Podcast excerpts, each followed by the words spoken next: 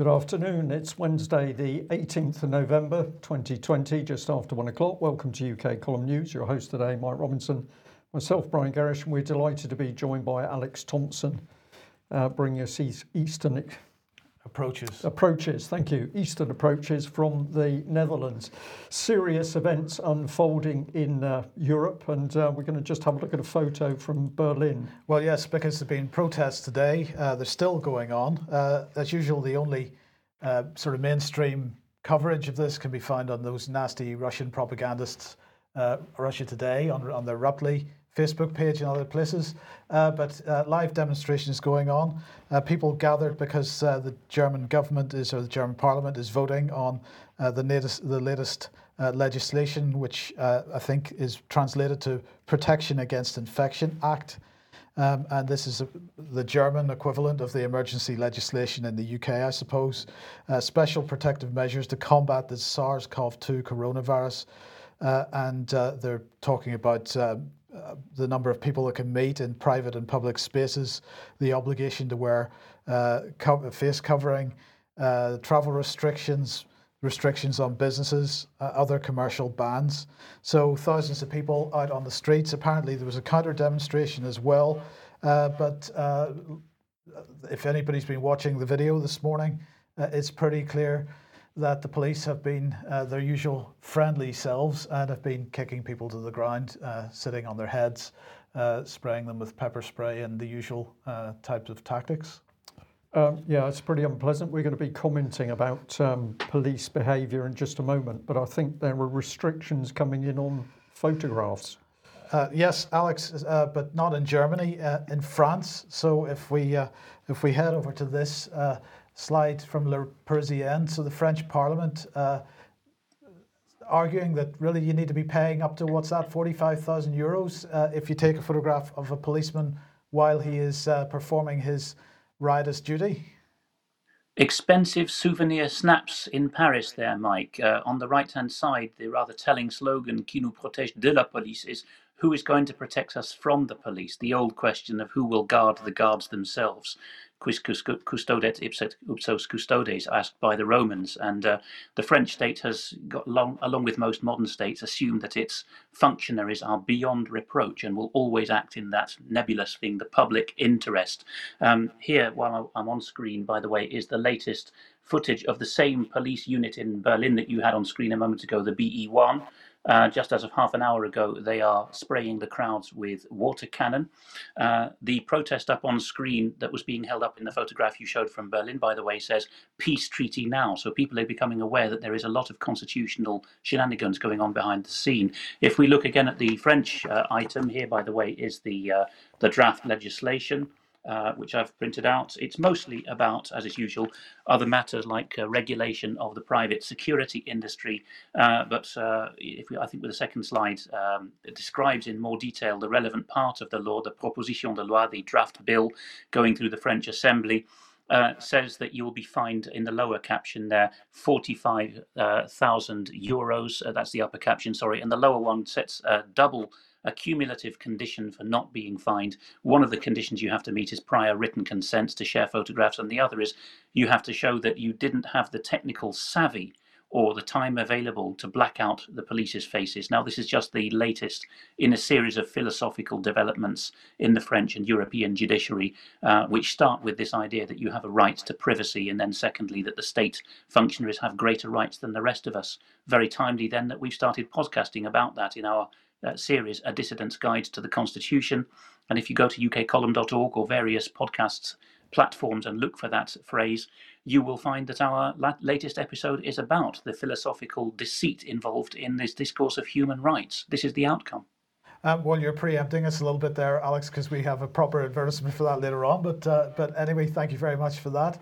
Uh, what's going on in Britain with the police then, Brian? Well, I think we've got to follow through on, on the report from Monday where we were talking about a young 19 year old girl who was arrested for speaking out about lockdown. And she was talking about the damage that lockdown was doing, particularly to the arts, the performing arts.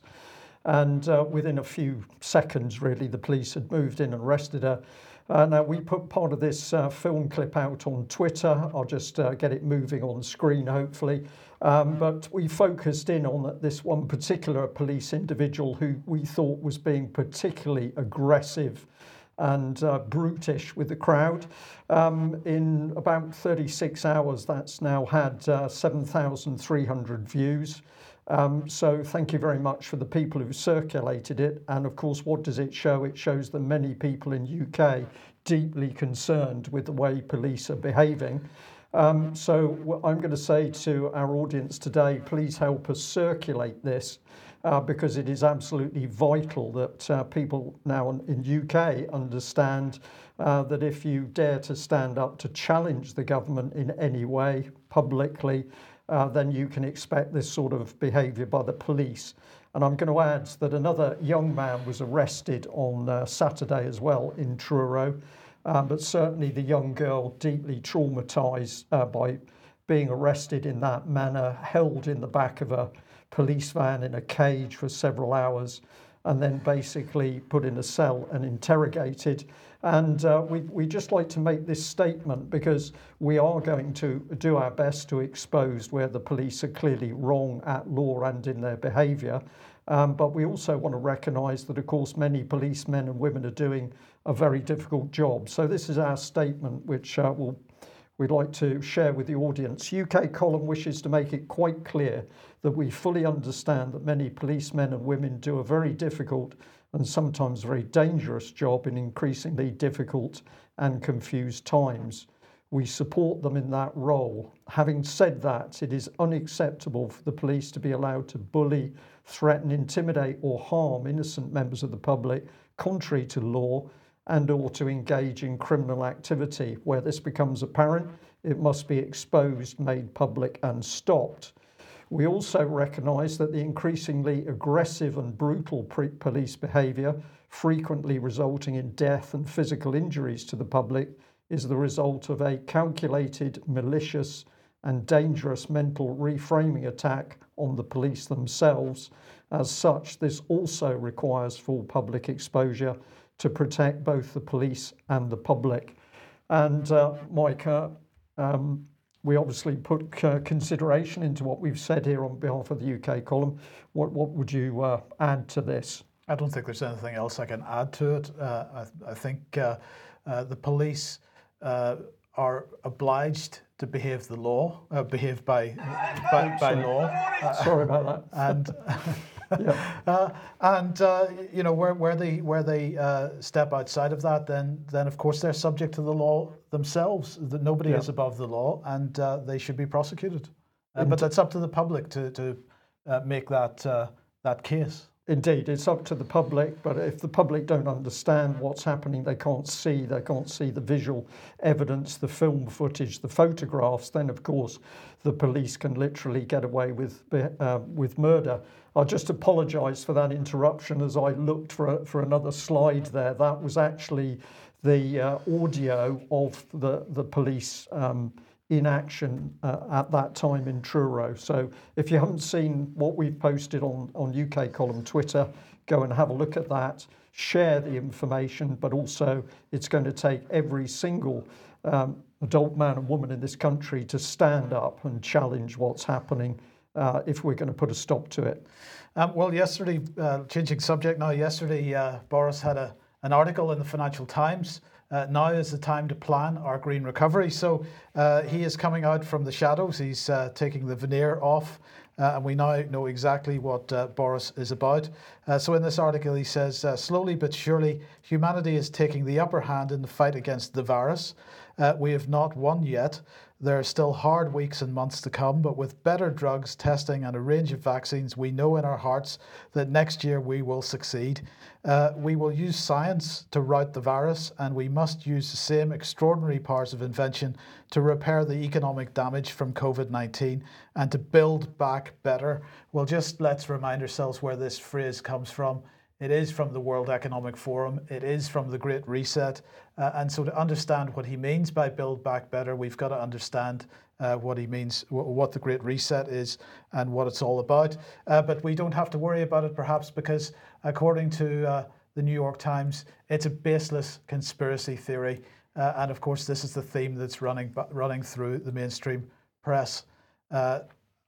Altogether. So let's just uh, have a look at what Boris's Great Reset is all about. Uh, in the uh, in the article, he said, "Imagine Britain when a green industrial revolution has helped to level up the country." You cook breakfast using hydrogen power before getting your, into your electric car, having it charged overnight from batteries made in the Midlands. Uh, around you is the air. The air is cleaner. Trucks, trains, ships, and planes run on hydrogen or synthetic fuel. That's what he's saying. So let's look at what he's talking about. Uh, offshore wind, producing enough offshore wind uh, to power every home, quadrupling how much we produce to 40 gigawatt, gigawatts by 2030, supporting up to 60,000 jobs. Uh, and then hydrogen, working with industry, aiming to generate 5 gigawatts of low carbon hydrogen production capacity by 2030 for industry, transport, power, and homes, and aiming to develop the first town heated entirely by hydrogen by the end of the decade. Uh, uh, he's talking about nuclear, advancing nuclear as a clean energy source across large scale nuclear and developing uh, the next generation of small and advanced react- reactors, uh, which could support 10,000 jobs, could maybe, perhaps. Uh, electric vehicles, well, of course, the headlines today are all full of the fact that uh, uh, petrol and diesel powered cars will be uh, stop being sold from 2030 onwards uh, because we're going electric. Uh, backing our world leading car manufacturing bases, including in the West Midlands, North East, and North Wales, to accelerate the transition to electric vehicles and transforming our national infrastructure to better support electric vehicles. The problem with electric vehicles, of course, is that the range is appalling relative to other forms of uh, energy for transport. Um, so this looks a bit like really making sure that people aren't traveling in the way that they used to because the technology isn't there. It isn't going to be there in the next 10 years. Uh, and of course, the other thing is you can't pay cash for electricity. Uh, so absolutely, which we'll come on to in a second. And uh, uh, public transport, cycling, and walking. So we need to be doing much more cycling, much more walking. Uh, these are uh, attractive ways to travel. I'll tell you that they're not a terribly attractive way to travel in Plymouth today because it is absolutely disgusting weather. But anyway, uh, zero emission public transport of the future, uh, jet zero and greener maritime. So they're going to support difficult to decarbonize industries to become greener through research projects for zero emission planes and ships. Uh, then what's the next one is homes and buildings uh, making our homes, schools, and hospitals greener, warmer, and more energy efficient while creating 50,000 jobs by uh, 2030. So let me understand this, Brian. So far, we've had about somewhere around 100,000 jobs in this uh, announcement. Uh, that's compared to the several million jobs that have been lost as a result of the, the coronavirus epidemic, which, let me just clarify, has got nothing to do with coronavirus and everything to do with the policies uh, that this government chose to implement uh, under the uh, veneer of coronavirus. So a target to install 600,000 heat pumps every year by 2028. But of course, the other thing that they're doing is that they are removing uh, gas-fired boilers from new builds uh, very soon, and they also have in the in the background the suggestion that uh, gas-fired boilers will no longer be allowed in any homes by 2040, and I would imagine that'll be brought back to 2030 as well. Uh, and uh, then we've got carbon capture uh, because that technology is working, isn't it? Not. It's not, it hasn't seemed to have made any progress in the last 10, 15 years. That is a pipe dream. nature, this is a key one protecting and restoring our natural environment, planting 30,000 hectares of trees every year while creating and retaining thousands of jobs. Now, of course, if you do that, what you're doing is removing land from the ability to grow food. Uh, we'll come on to that and we'll remind you of that in one second. And finally, this is the key one innovation and finance, developing the cutting edge technologies needed to reach these new energy ambitions and make the City of London uh, the global centre of green finance. Uh, this, of course, as we reported the other day, uh, echoed by George Eustice. Sorry, this is the, the agriculture one first. George Eustice saying our landmark Mark Agriculture Act will transform the way we support farmers because they're only going to give farmers subsidies if they build those wood or they grow those woodlands and uh, create those wildflower meadows and build those footpaths. Uh, Rishi Sunak, as we highlighted the other day, saying in a statement, uh, we want to renew the UK's, uh, what he meant is the City of London's position as the world's preeminent financial centre, but it's the world's preeminent green financial centre. Um, and uh, with that in mind, We've got to remember what uh, Mark Carney said. Uh, we will not get to net zero in a niche. It requires a whole of economy transition And with that in mind, we've got to remember what the Bank for International Settlements announced last week. Uh, a group of seven central banks, together with the Bank for International Settlements, publishing a report identifying the foundational principles necessary for any publicly available central bank digital currencies to help central banks meet their public policy objectives. And they were talking about these digital currencies uh, being a new form of central bank money uh, combined with uh, a blockchain technology type thing. Uh, because cash is rapidly disappearing, which is the point you were making, Brian. Cash is rapidly disappearing in those banks' jurisdictions. Uh, and well, why is it disappearing? Because that's the policy to make it disappear. So this is the Great Reset. It is being implemented as we as we watch, uh, and uh, it is not a conspiracy theory, as the mainstream press seems to be implying. No, of course not. Uh, but they've got to shout that, Mike, because it's clear that uh, more and more people are beginning to put the pieces together and see that this is real and to understand that this is a policy which is not just coming out in UK, it's coming out across Western Europe, it's coming out worldwide. Um, should we bring Alex in here for a bit of comment on this? Who are these people? I like asking this question, Alex, because I think we can see them pretty clearly now. But every time we ask the question, somebody uh, joins us in thinking about who these people are. I think what I'll do today, Brian, since we like to answer this question with different wording depending on the constellation of facts each time, is recommend that people find a transcript and an audio recording of a 1988 tape by a whistleblowing uh, doctor uh, who is re- reporting an unrecorded 1969 briefing uh, by an academic pediatrician in uh, I think it was Philadelphia called Dr. Day, uh, off the record to a bunch of doctors. And this uh, 1969 briefing doctor, Dr. Day, was a Rockefeller Foundation placeman. And he outlined exactly the last few slides by Mike the whole of the reset. People will easily find this transcript uh, if they look, uh, and the underlying audio, if they look for uh, the New World Order of Barbarians or the New Barbarian Order. There's a particularly good, fresh transcript of it uh, on the website, The Deliberate Dumbing Down of America. So a web search for DDDOA. Uh, new order barbarians will find uh, the transcript. Look from pages six to page nine of the more recently done transcript, not the original old fashioned one, and you will be shocked at what he says about healthcare, uh, who will be allowed to travel, who will be allowed extra food and heating. Uh, it's come out of the tax exempt foundations. Uh, about which both houses of the US Congress uh, have done investigations through the whole 20th century. Before the First World War the tax exempt foundations such as Rockefeller and Ford were already, as we know from a, a search of their minutes now by congressional authority, um, were already saying we need world wars, we need fewer people, we need both sexes to be in the workplace in order to bring in the new world that we envision. So, uh, tax exempt foundations is probably the best major angle down which we can look to find out who's giving orders to the central banks and the central bank of central banks, the BIS. Um, and we'll we'll be looking a little bit more about that kind of thing uh, just shortly. Now, uh, just speaking of uh, of economy and and COVID, uh, and the implications of Boris's new deal, uh, new Green Deal, of course. Uh, we've got this report out today, changing gears, understanding downward social mobility. Now, social mobility we've been hearing about a lot over the last ten or twenty years. how do we make people more upwardly socially mobile? Uh, well, we're now acknowledging that uh, that has stopped and we're changing gears and we're heading back down into the gutter again. Uh, this is from the Social Mobility uh, Commission.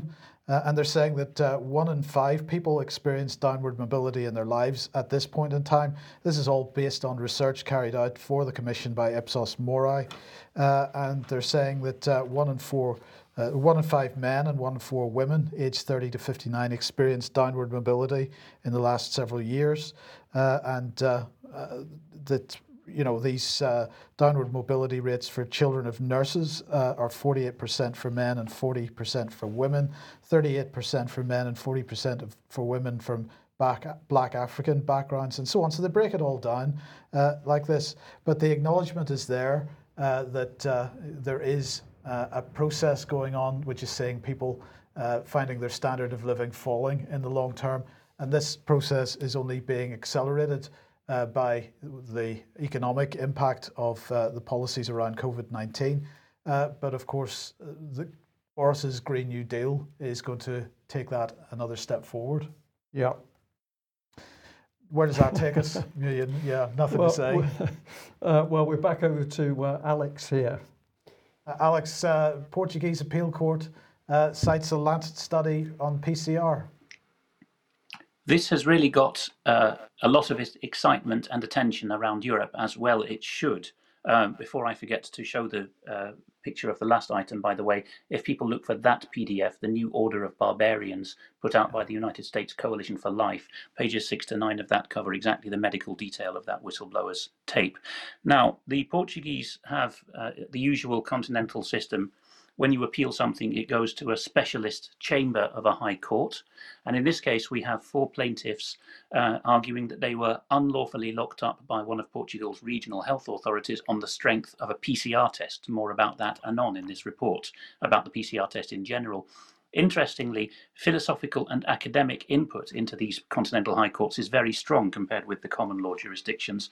And so you do get interesting revelations in them as to what academic jurists and uh, uh, sometimes there are state employees who are not actually judiciary at all uh, buried in the mix, what they're actually having to admit grudgingly about the state of the art and the state of science. In this case, they are citing uh, one of the imprints of the Lancet, the uh, respiratory health uh, imprint, and uh, a paper which I think we have details of. Uh, if you can put that original slide back, I can Yeah, remember sure. the names uh, of it. The Lancet Respiratory Medicine uh, in late September. It came out as an opinion piece, but it is, of course, of academic standard.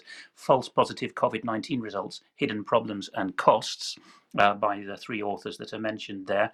Um, and that has been cited, as people can see in the inset, by the Portuguese, well, it's the Tribunal de Relação de Lisboa, so the, uh, the basically the, uh, the court of second ins- instance for Lisbon region and the Azores. And uh, the key bit comes in the middle when uh, it is quite plainly stated by the appeal court judges uh, that the, the doctor, o médico é o prof- profissional legalmente habilitado, so the, the, the doctor is the professionally qualified person to make diagnoses. These plaintiffs, the court has found, have been unlawfully deprived of their liberty because the Portuguese uh, legal system regulates the health system and says that the only people who make decisions about patients and their symptoms are diagnosing doctors, and those doctors have, in accordance with international medical practice, to seek informed consent uh, at all stages possible. That has not happened when people are just swabbed and then locked up as a result of a positive PCR test. So the Lockdown Skeptics website has gone into some detail on that.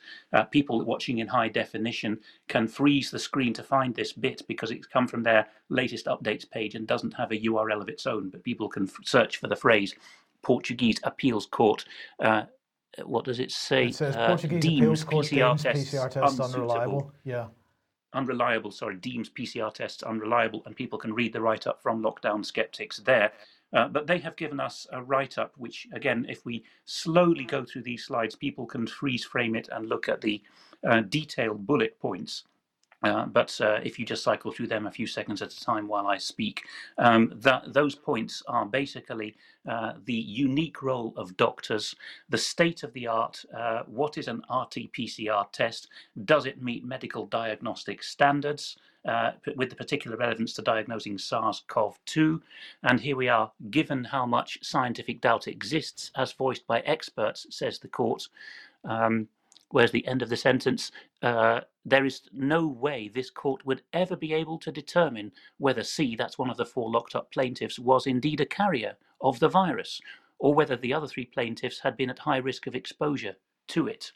Um, so if you go on, it's, uh, this has got interest in Germany as well. Uh, here's here's the, the main takeaway that lockdown skeptics have got that for all relevant di- data items, a confirmed COVID 19 patient is any patient admitted to the trust, that's an NHS trust, because this is a, uh, an, an English NHS response, who has recently, in the last 14 days, tested positive for COVID 19 following, following a PCR test. Uh, so the NHS says that patients that have a, des- a test but no diagnosis are confirmed COVID patients. You are a confirmed COVID patient without a diagnosis. Anyone with a clinical diagnosis but no positive test is suspected. So the NHS can expect legal, medical, and ethical challenges to that, I think. Germans have also picked up on this. So there's a write up, I think, on the next slide uh, Corona Docs, short for Corona Documents. Uh, people, again, who read German can freeze frame that and see a very good write up of the legal arguments and medical facts involved. But the uh, this one is entitled in English Portuguese Appeal Court. Um, uh, finds PCR tests unsuitable and orders an end to quarantine, that is, of the four plaintiffs involved. I think we have one more slide in this uh, series as well. Uh, no, that's the next item, sorry. But I'll go on and say this that uh, while we're talking about Germany, and there's a few more things to say about Germany in a moment, uh, people may have seen my coverage a couple of weeks ago of a panel called uh, Doctors for Truth meeting in Berlin. They're not all German doctors. There were some Irish, Dutch, and other doctors sitting on that panel. One of the Dutch ladies there was Dr. Elke de Klerk. And a video which deserves a lot more views than it's had already is this one that we just put on screen. Dr. Elke de Klerk, Doctors for Truth, on the UNN Europe uh, channel with a sad, sadly small number of subscribers. And she talks in uh, quite some detail here about her suspicions about the PCR test and as so many other hundreds and thousands of medical people have said, uh, when they ask questions, they're told to shut up. There's no answer forthcoming. So that, that interview in English is well worth watching. Now, on to more gen- general things about the COVID resistance or COVID skepticism in Germany. Uh, those who uh, understand spoken German should definitely watch a two hour video. The Germans don't do short interviews, they do thorough. So, on the right hand side of the screen, Ken FM, a kind of German equivalent of UK Column in some ways, a measured alternative media site, has interviewed for a full two hours Reiner Füllmich, who's the dual qualified attorney. Uh, he has a California bar qualification and a German uh, attorney qualification, and he's talking in quite some detail about points we covered before. Why is there no proper law of uh, evidence on the continent? Why do you just make philosophical arguments about uh, make believe patients rather than getting real damaged patients into the courts to give an account of their symptoms? Why no class actions? Füllmich thinks he can rectify that by taking a North American lawsuit globally against the uh, uh, pharmaceuticals who are alleged to be damaging people in this regard. And on the left of that screen, uh, just a, a, a, preview there uh, a PDF which we're going to put a full translation of on the UK Column website. Uh, somebody has resigned from being a parliamentary researcher at the Bundestag, so at federal level in Germany. And soll es weitergehen? His his 24-page PDF can best be translated. How are we ever to go to go on from here? How can we recover from here? Uh, so that this is there's quite a lot of dissidence uh, coming in now. In uh, further uh, evidence of this, the right-hand side of the next slide shows yet another one of these German slides, uh, sites, Corona Transition or Corona Transition, a group of lawyers getting together at very high level now uh, to petition the government for uh, rect rectification of abuses during COVID. And on the left, you can see the amount of panic there is in the mainstream media. T Online, as well as being a mobile phone supplier provider, sorry, is also a trashy mainstream news site. And here you can see that the corona uh, virus information bus that's touring Germany with uh, opposition, or rather uh, dissident figures who call themselves Querdenker, uh, got stopped internally on the state border of Mecklenburg-Vorpommern, one of the East German states, and uh, police unlawfully detained them and uh, the crew, as well as the, uh, uh, the, the speakers who were going around giving PA uh, meetings to people in public. And when they were let go again because of a court saying this is unlawful detention, uh, how is it written up? Pandemie Leugner Schiffmann, so Mr. Schiffmann, Bodo Schiffmann, who organises the coach, is called a pandemic denier in the title. So Holocaust overtones here, and lots more. If anyone can read German, they can look at that and see how many mm, uh, ways he's maligned here. As a result of this, in fact, the Interior Ministry for that state, Mecklenburg-Vorpommern, the longest-serving Interior Minister of any of Germany's 16 federal states, tendered his resignation, and it was so embarrassing he even had to come up uh, with a cover story that he'd resigned because he'd unwittingly bought a hunting gun a couple of years ago from an uh, unwittingly from a, a neo-Nazi. Uh, the truth of it is, you know, he's, lo- he's the longest serving state interior minister, but he really goofed up here by giving police orders to unlawfully arrest the COVID briefing bus. Uh, more signs of uh, courts getting involved in Germany. The local.de gives an English language write up of this. Uh, the major German city of Düsseldorf had got this uh, order that had gone out Mund und Nase bedecken, cover your mouth and nose and the court in question in Germany uh, has struck it out, saying that there was no proper wording. It wasn't clear to people when they had to wear a mask, where, uh, where and why, uh, and so the, the uh, city council is going to have to think again. Um, sorry. Well, I was just going to say, Alex, um, increasingly we've got people saying to us, give us some good news. I'm listening to what you're uh, talking about there, and it seems to me that this has got to be seen as, a, as good news. We've got professional people who have now not only put pieces of the jigsaw together, they've got the professional expertise to look at the so called scientific evidence we're being given and say, no, this is not correct. And they are standing up and starting to do something about it. So, to me, this is absolutely good news. But of course, what it requires is thousands, hundreds of thousands of people, millions of people to now come in and support uh, people who are scientifically and professionally qualified to challenge uh, the lies and propaganda that we've got coming out from the states. I, by that I mean the heads of state in Western Europe. Totally agree. Uh, not not forgetting another leading country in Western Europe in this regard is Denmark, which, like so many others, tried to bring in a totalitarian law. Uh, as with the Icelandic uh, protests against the banks that had bankrupted the state in 2008, um, which landed in the writing of a new constitution for Iceland, the Danes had the gumption to bang pots and pans outside their parliament in, in dreary weather for a couple of weeks. And as a result, the uh, uh, epidemilov, as it was called, the epidemic law, which would have directed the health authorities to draw up list of people who needed compulsory inoculations, uh, was overturned and it was just abandoned in one afternoon. The Danes were very emotional about this degree of success. Gemma O'Doherty's picked up on it and said, "Why can't we have that amount of guts to stand outside our parliaments for a couple of weeks? Yes, police do hassle us, but it's the only way to tell legislators how strongly we feel about things." Uh, and the, the, signal thing is, in many of these uh, Germanic countries, Denmark being one, the health authority, sorry, the, the the doctors' associations are against uh, what legislators and health authorities have in mind. And the, the uh, Danish equivalent of the uh, Royal College of uh, General Practitioners, so the doctors' uh, trade union, uh, said it did not want this degree of power to go to health authorities, who are, after all, state employees.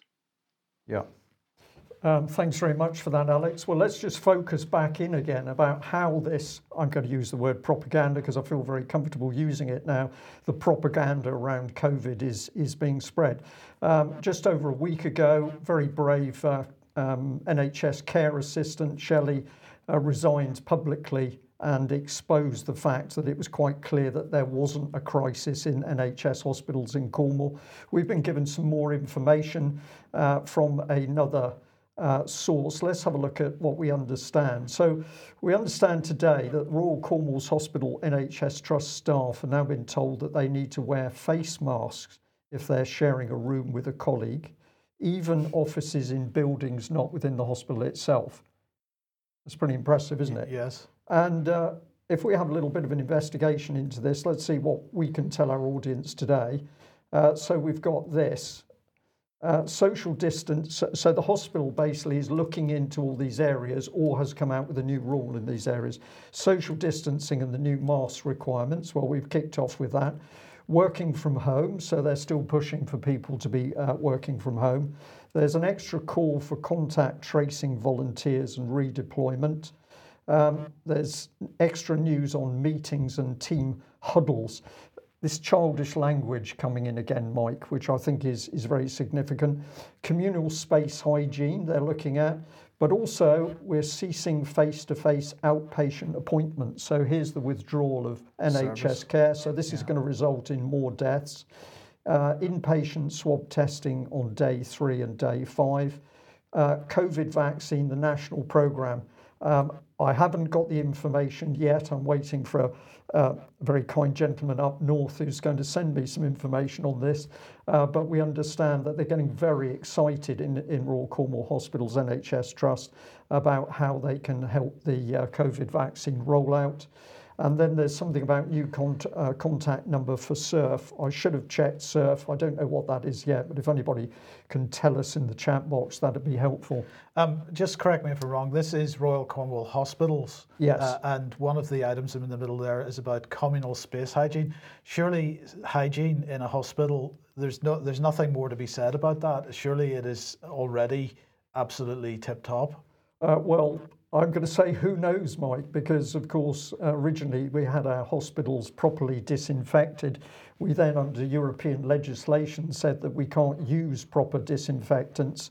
And uh, as a result, we had the sudden increase in bacterial infections. We then had all, all manner of, ha- of hand creams and ointments and lotions. Um, but really, all that did is help spread things around. So, who knows what's going on in the hospital? And let's come back to information because we're also given this. Um, I've put it as if Kate Shields, the uh, chief executive, is saying this. Well, it's come from their documentation, which would be her documentation. So we've put her uh, picture on the screen. Um, but their documentation said that the statistics show that from midnight on the 16th of, um, uh, sorry, on the, uh, on the, sorry, the 16th of the 1st, 2020, we had a total of five current inpatients. So we're back on these very I think low that must fig- be the 11th, Brian. Sorry, the 11th. I'm looking at that and thinking something's wrong. That should be the 11th, 16th, the 11th. Thanks, Mike. Uh, we've got a total of five current inpatients. Um, so we're, we're on these ridiculously low, no, low numbers. And, and Alex, just to pick up on you, you were, you were talking about this business that um, uh, tests but no diagnosis. So here we've got confirmed COVID 19 positive. Um, but what does that mean? That we've got somebody who's in, who's tested positive, but actually that's not the result. That's not the cause of their physical um, condition. Um, a total of 77 patients have died and 169 patients have been discharged. And then a total of 14 staff are away from work with symptoms. Well, this is not a disaster for the NHS in any shape or form. And I'm just going to remind people, of course, that we've got the whole of Cornwall locked down in their homes, banned from travelling unless it's supposedly essential uh, because of these tiny figures. Now, if we dig into this, what do we start to find? Well, the key to this was to go to look to the very things that Kate Shields was involved in and what she was saying. And the first thing we found is the NHS Confederation. And here was the headline NHS Reset Exploding the Myths of Health and Care.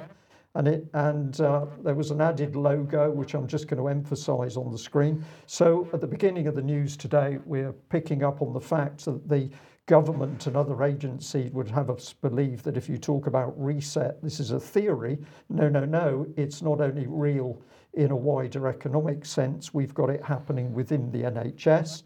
And if I highlight this box, it says NHS Reset is a new NHS conf- uh, Confederation campaign to contribute to the public debate on what the health and care system should look like in the aftermath of the COVID 19 pandemic. Right. So, so this is very interesting because the term reset from uh, when the uh, World Economic Forum uh, talks about it is how the economy is going to look after the COVID 19 pandemic. Yeah. And so, again, we have the same term being used to discuss certain set of events after the COVID 19 pandemic. But So- how did she know that? Because we don't know it, because we're told we don't even know whether we can deal with COVID.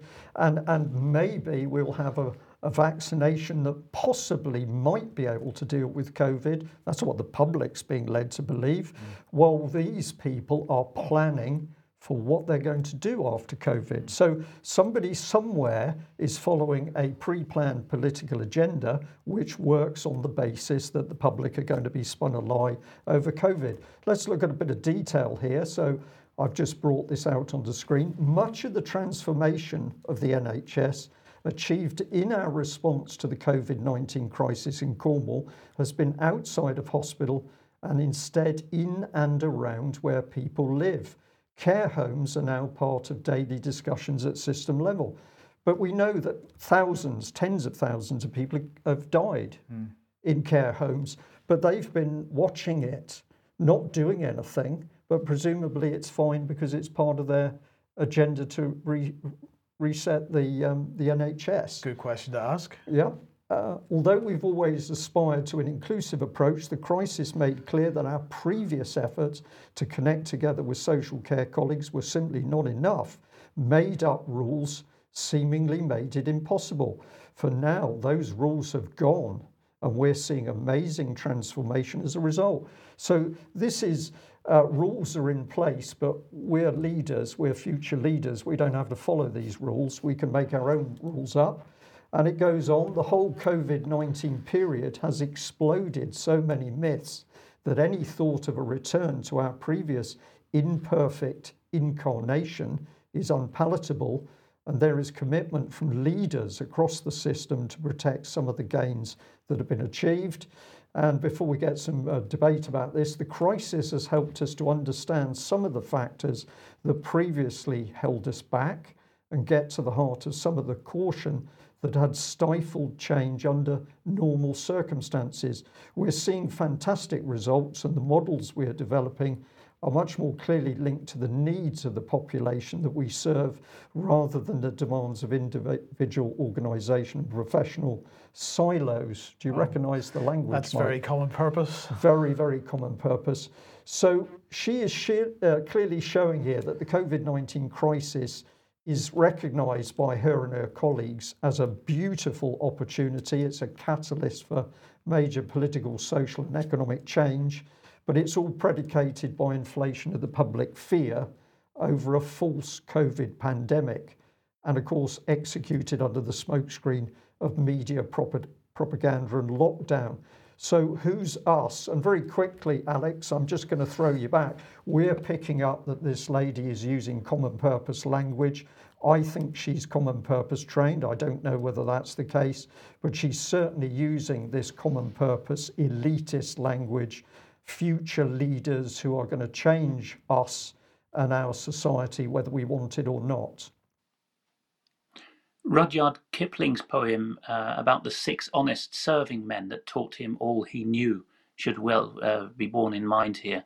Change and leaders. Okay, change. Someone is going to change someone from state A, which needs to be defined, what state, to state B, which needs to be defined. How are they going to do so? When are they going to do so? Where are they going to do so? Why are they going to do so? And on what authority? Uh, the same with leaders. Who is going to lead whom to do what? Why? And when and where is that going to happen? Uh, uh, the most shocking word in what you've just read out from Kate Shields is incarnation. I know that people use it as a fancy alternative for mode or, or state sometimes, but an incarnation uh, as a word means a spirit coming into the world and taking on fleshly form. Yeah.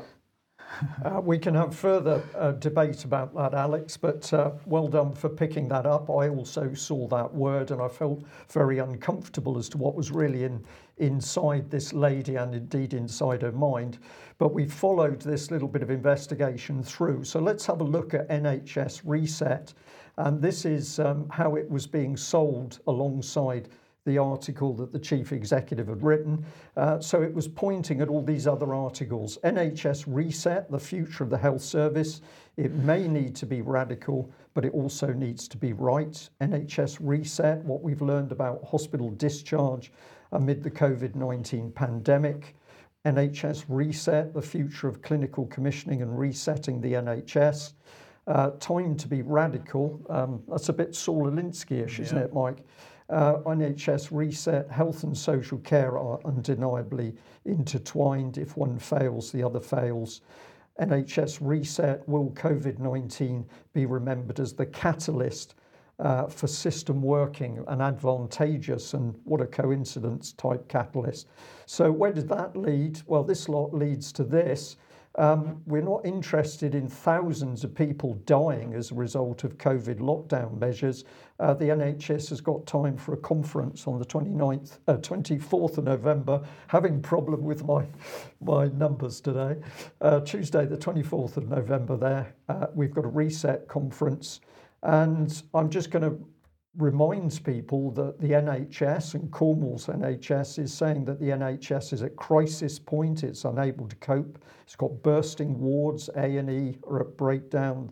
The staff are sick and under uh, pressure. They're having mental health problems. Outpatients cancelled. Thousands of COVID 19 deaths from lack of basic NHS care. Um, but they've got time for a conference on the reset. And I'm going to suggest the reason that they've got time for that conference is because this is approved central government policy, and that chief executive is simply another puppet who will do anything to follow her masters, never mind what the truth is. Uh, now, if you like what the UK column does and you'd like to support us, then please head over to ukcolumn.org forward slash community and there are options to help us out there. Um, and well, I got a bit of communication uh, there to ago, Brian, um, from this gentleman, Councillor Alan Hickman, uh, who's the leader of Skipton Town Council. Uh, now, he was in the papers uh, recently because, um, well, some diamonds disappeared from uh, the mayoral, because he was mayor for a year. Some diamonds disappeared from the mayoral chains uh, while it was in his possession. Uh, they, they were lost apparently. But anyway, this is what he had uh, to say to us. I've discovered laminated stickers on posts around Skipton. You have neither asked nor received permission to display these. So these were clearly UK column laminated stickers. Uh, and uh, he went on to say, to do so is totally out of order. Please ask the perpetrators to remove them forthwith and to desist from further unauthorized displays.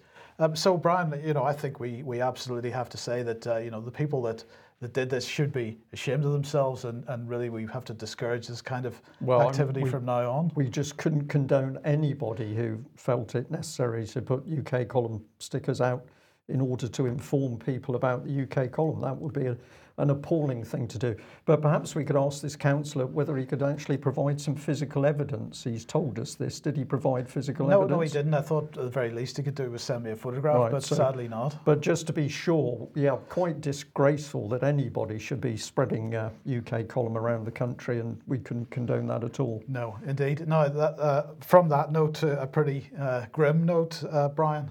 Uh, this uh, from North Wales Live. Now, this was related to the case that we were talking about on Monday's program, I think.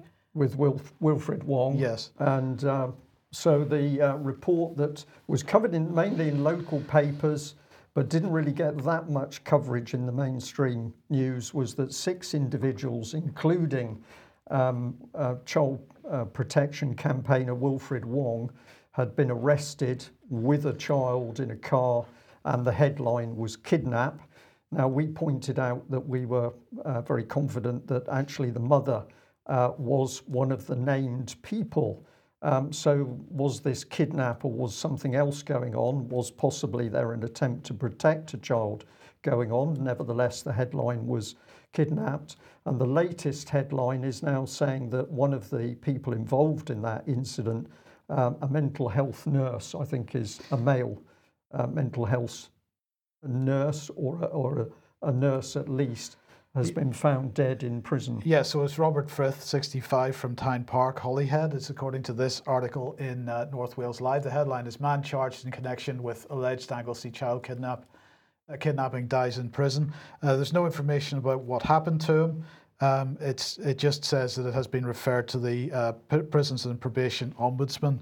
Um, and uh, so, and then it goes on to describe uh, the people that were involved and uh, at least the information that uh, is being publicly publicly disseminated on this.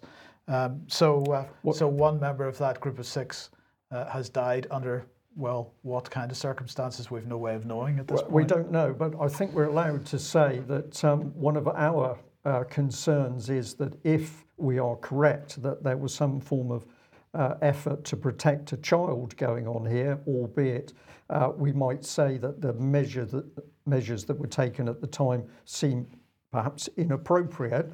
Uh, but if there was an attempt to protect a child, uh, but it's been reporting, reported as kidnapping of a child, then of course it's possible that any one of the, the people named in the mainstream media could have been attacked in prison on the basis they were attempting to abduct and abuse a child when it could be the case that the opposite was true. Mm.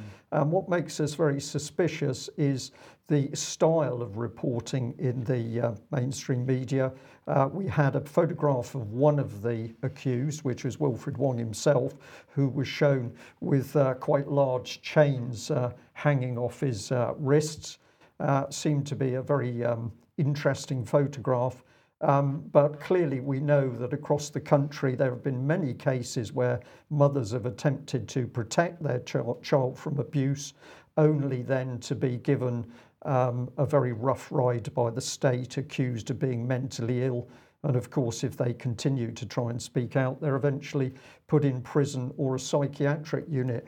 Um, Alex, um, I'd encourage our, our audience to look at uh, David Scott's interviews with Samantha Baldwin uh, to get some feel for how brutal the British state is when it wants to um, uh, cover up people who are asking awkward questions about child protection issues? Well, we have covered several such cases from different parts of the British Isles, and uh, most recently and most completely, David, on his Northern Exposure YouTube channel, has done a five parter with Samantha Baldwin. the same script as Doherty in Scotland, the same script as Hampstead in London. Um, and in, in many cases, there's a foreign parent involved, as in this uh, latest Anglesey case. Um, usually, the mother uh, says, "Help! My uh, ex is abusing the hus- is, is abusing the boys." Family court and police take no notice uh, of medical uh, reports saying there's evidence of long-term abuse here, and house the boys, uh, often it's boys, back with the father. Incidentally, uh, in the midst of this minefield, I am due on with Sonia Poulton with her new format, a very heavily censored one, it seems, uh, by the authorities, called The Raw Report. And so uh, I should be on uh, that, which is on brand new tube on Friday evening. No doubt Sonia and I will both be treading very carefully in this legal and ethical minefield. Uh, but I think, well, certainly I can't speak for Sonia, but I can speak for others, including uh, I think her name is uh, Angela Power Disney in Ireland, who's a very sensible voice on these things too, who has concluded that Wilfred Wong went into this with no malice from all the available evidence. Behind the scenes, we also have channels to those in uh, Germany who knew the mother. Uh, it's a very difficult area to talk in any more detail without fouling up um, the the case. Uh, but you know, we we see that there are very strongly convicted people on the other side who think, well, there's a pool of committed Christians involved here. Have they let their religion run away with them? That's a common thread among the skeptics. And I would say gently but firmly that the skeptics, including survivors of horrible abuse themselves, haven't really considered this in enough detail, uh, particularly the question of why was the car lifted in Milton Keynes. It was at a service station uh, on its way to the continent. It was not in the city of Milton Keynes. So ideas that it was on its way to a nest of abusers in the city of Milton Keynes. I know there are some. I live. I grew up near there, and I know the reputation. Those are wrong-headed. Okay, Alex, uh, difficult subject to cover, as you've said, um, but uh, we'll continue to try and do our best to protect children. Um, okay, now uh, Alex gave the giveaway earlier, which is very good, but we'll just repeat it. The Dissident's Guide to the Constitution, uh, episode three, is uh, available on the UK Column website on, on various podcasting uh, platforms, inc- including SoundCloud and iTunes. Uh, and uh, well, we're talking about rights, Alex. Uh, but just sticking with the issue of the Constitution, then um, we've got a House of Lords committee asking for evidence. And you've got until midnight British time to talk uh, to this. Well, apparently they've been replaced by a cartoon. You've got a, a dark skinned man cartoon and a light skinned woman cartoon, very politically correct. Those are supposed to represent the idea of parliamentary committees to us now. Don't forget, committees, especially Parliament in general, but especially committees, are not the government, they are the people. Don't forget that. So this is supposedly people uh, working for us not for the state. They want to know what constitutional effects the uh, COVID crisis of 2020 uh, has, uh, has, has had. Uh, they has a, a, bunch of questions about the use of emergency powers, a bunch of questions about criminalisation, which is the theme of the coming segment, uh, one about devolved and local government, which is a theme we uh, broached in our rights episode of the Constitution podcast, Mike, and a bunch of questions about parliamentary scrutiny. So, any well informed UK view, viewer, UK column viewer or listener who's got time this afternoon or this evening to submit to that page, I would very much suggest that you do. Now, uh, the next issue is that of criminalization, making criminal law out of nothing. We'll get in the podcast series at some point to this question of what is criminal law. Uh, in a nutshell, it's the government saying you sinned against all of us, so uh, the person harmed by your behavior can't sue you uh, or prosecute. You will do it on their behalf because you sinned against society as a whole. Questionable concepts in there, quite new concepts historically speaking. Here is a, a Wigan gym owner uh, who is at uh, many, I think he's been uploaded to many places, but if you look for the video, gym owner serves affidavit on Wigan, Wigan Council over COVID 19 lockdown on the channel UK News in Pictures. If you open the transcript, this is a hint to people who want to get the guts out of videos quickly. If you if you hit the button below the video of three buttons, three dots in a row, or if you're on a mobile device, it's at the top corner. Uh, that will open a transcript, and you can then search that with Control F, and it's quite accurately auto transcribed from English these days.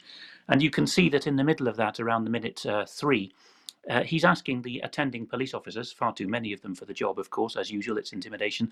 He's saying, Ah, oh, police are here. Am I accused of criminal activity? And they answer with knee jerk, Yes, because of course they know that if you can say this is a civil matter, then they've got no standing to be there. Well, he says, no, it's not a criminal matter because I haven't harmed anyone and I'm not in immediate danger of harming a person or their property. Uh, so that's the old fashioned definition of what makes something criminal, but it's being twisted. So if we go on, we can see uh, some more outworkings of this. Not everyone's cup of tea, these people, I will admit, patriotic alternative. Uh, although, you know, you, you need to listen, I think, to their message in many cases. On Mark Collett's channel, uh, look at the recent video, Arrested for Delivering Leaflets, where he's on with Laura Towler. A 16 year old in, uh, I think it's Surrey, uh, just south of London, has been uh, arrested. There's the police propaganda tweet on the right hand side from uh, a, Inspector Darren Taylor saying, Wanted, who is this male who's leafleting? It turns out he's putting statistics uh, from quoted in mainstream newspapers about demographic change in Britain and the, the rate of it through people's letterboxes. And the police have, as often in, in the same thing happened in Scotland with the uh, the pug Nazi salute trial. Uh, police then went trawling for complaints so that they could take action. In this case, the statute involved that uh, the 16 year old is allegedly being prosecuted under is the Malicious Communications Act 1988, which is an anti stalker uh, piece of legislation. So apparently, if you put handbills out now or put, a, a, leaflet through people's letterbox with statistics they don't like, even if they've been in the press, uh, you can now have criminal prosecution against you. So further ideas of fear, distress, alarm, you know, prosecuting on behalf of emotions, imagined emotions in imagined people often, uh, are coming to the fore. Uh, civil conduct is being criminalized. Over in the United States, as we've seen happening in Scotland and in England now, uh, we've got the governor of New York, Cuomo, uh, talk sorry, uh, but not the governor of the state, but the chief administrative judge in the in the state, shutting down state jury trials and grand juries. America being the last country in the world to operate them properly uh, because of COVID, don't you know, and moving possibly to Zoom and Skype justice with all the attendant problems of suppression of evidence and uh, lack of safeguards that that would involve. So a worldwide movement there. I think the next slide we, is one we already covered about Denmark, so I'll just uh, leave that on screen briefly. This is the uh, uh, the success of uh, uh, of Denmark. Uh, on the left, do look up this lady, the Corona Cure, I think her name is, who is quite rightly emotional, and on the right, Gemma O'Doherty talking about the the results. You know, people often ask us why do we go on about constitutions so much? Well, it really does matter, including foreign constitutions. if you get a proper judge, even in a civil law jurisdiction like Portugal, they can do what the Portuguese High Court seems to have done now, uh, by some readings anyway, and declared all quarantine measures illegal in the COVID crisis. Uh, on the other hand, France is a total mess, but we probably won't get to that uh, right now. But the uh, the French Assembly, Assemblée Nationale, I'll just leave that on screen. People can look at it. There's proposal three four seven five to amend the constitution to put the public interest above religious uh, objections or philosophical objections to uh, to vaccination. Oh. So again, uh, we've seen that the, the constitution is being got at because it's inconvenient uh, for New World Order plans for constitutions to be in place. Um, right, okay, well, change the subject again, Alex. Just uh, we're coming to the end of the program, but just briefly then, uh, uh, I did see this uh, that uh, Emmanuel Macron has uh, reinvigorated the calls for a European Defence Union. so Reuters here reporting Europe needs its own sovereignty in defence, even with new US government. Um, and one of the things that, that on the right hand side of that graphic there, you've put a defence news headline saying Sudan to host Russian military base. And uh, one of the one of the reasons I think it's so important for people to get to grips with what the Europe, European Defence Union is, is the point that we've been making for quite some time. That of course the EU sees itself as operating in certain parts of the world where NATO perhaps doesn't. Uh, and this is certainly what was expressed by Ursula von der Leyen at the uh, Munich Security Conference at the beginning of 2019. Um, and the Sahel really is becoming uh, the hotbed of great power competition, as the uh, the elites like to call it. Uh, so we've got the EU, we've got Russia, we've got China, uh, we've got the United States wanting to get involved, and the UK uh, and NATO. In fact, now talking about it, even though Ursula didn't see that that as being a, a, a place for NATO operations. So, uh, I mean, how do you see this developing then? Well, I think that the French are driving this now, and uh, there are various reports of varying degrees of, of, substance that Macron has, you know, been accepted in the uh, club of people who matter as the leader of European Defence Union. Certainly, that's the way he is being analysed in uh, Western Asia. We've just seen the sudden end of the Nagorno Karabakh war. Forthcoming podcast on that with a deep expert. But uh, in setting up discussion with that expert and talking to him, one of the things I was struck by is that the Armenians have said, well, this is it. The French have triumphed and they, they now rule Europe militarily. The British have been sidelined. The British are analysed as Turkish allies in that in that Karabakh war context. The French, of course, as the allies of the nominally Christian people in the region, the Armenians and the Lebanese Christians. This is you know very very significant, and it's not happening in a vacuum because everyone in the region is saying, well, if Biden gets the presidency, you'll be you'll go back to uh, expansionism, uh, the use of debt to drive wars in the Middle East at a time when President Trump's hastily appointed interim uh, defense secretary is pulling out almost entirely from Iraq, Afghanistan, and notoriously here, notably here, Somalia. So, uh, with Somalia leaving, uh, losing its US uh, troop presence, uh, Djibouti having a Chinese one, and Sudan on its coast, uh, Red Sea coast now also having a Russian base, it's pretty obvious what's going on. Add into the mix David DuByne's uh, continual analysis on AV channels and others about the breadbasket of the world flipping to North Africa. It seems that China, Russia, and a French led European Defence Union, possibly with the Brits in tow as subordinate partners, are going to be duking it out for North Africa. Uh, that's increasingly how it's beginning to look. And uh, yeah. we'll just we'll just end, Alex, briefly on this one then. Uh, a second-class liberty so the Huffington Post has got an incredibly biased uh, report on one of the US Supreme Court justices. At the moment, of course, they've still got the proper number, but the Democrats might pack the court if they get the chance. Samuel Alito is saying that uh, there is every risk now that religious liberties are going to take uh, second priority and not be regarded as sacrosanct. And on the right, a Strasbourg-based lobby group of very high quality, the ECLG, ECLJ, European Centre for Law and Justice, has a map on screen of where the most stringent bans on gathering for worship are. Look, Britain, at least England and Wales and Ireland, uh, the Republic of Ireland that is, are in the same high category, uh, worst category as France, Switzerland, and by some measures Slovenia, uh, as uh, totally banning services. Scotland, Northern Ireland, but even Germany haven't gone as far as that. Uh, and at the bottom of that uh, assessment, the ECLJ says that most of the American states are in the middle category of making it pretty difficult to meet for worship. Uh, so both sides of the Atlantic, we're seeing now uh, that the, the generation of legal thinkers who said that uh, religious and other expressive rights are first and foremost and untouchable is dying out by design, I think, by stuffing of the judiciary and public bodies. Yeah. Um, speechless, really. uh, it's all becoming a little bit too clear, Alex. I think is uh, is how we have to leave it. Yes. Okay, Alex, thank you very much for joining us. I'll just end by saying that uh, the report there on Devon and Cornwall um, Hospitals NHS Trust, we, we were saying, was that correct date? It should have been the 16th of uh, November. So I've mm. checked that. That was just, we were missing a digit on the slide. Apologies about that. And uh, just to reiterate, we, we will probably be very upset if people were distributing stickers to do with the UK column around the country it's very naughty. We'll leave it there. Thanks very much. Bye bye.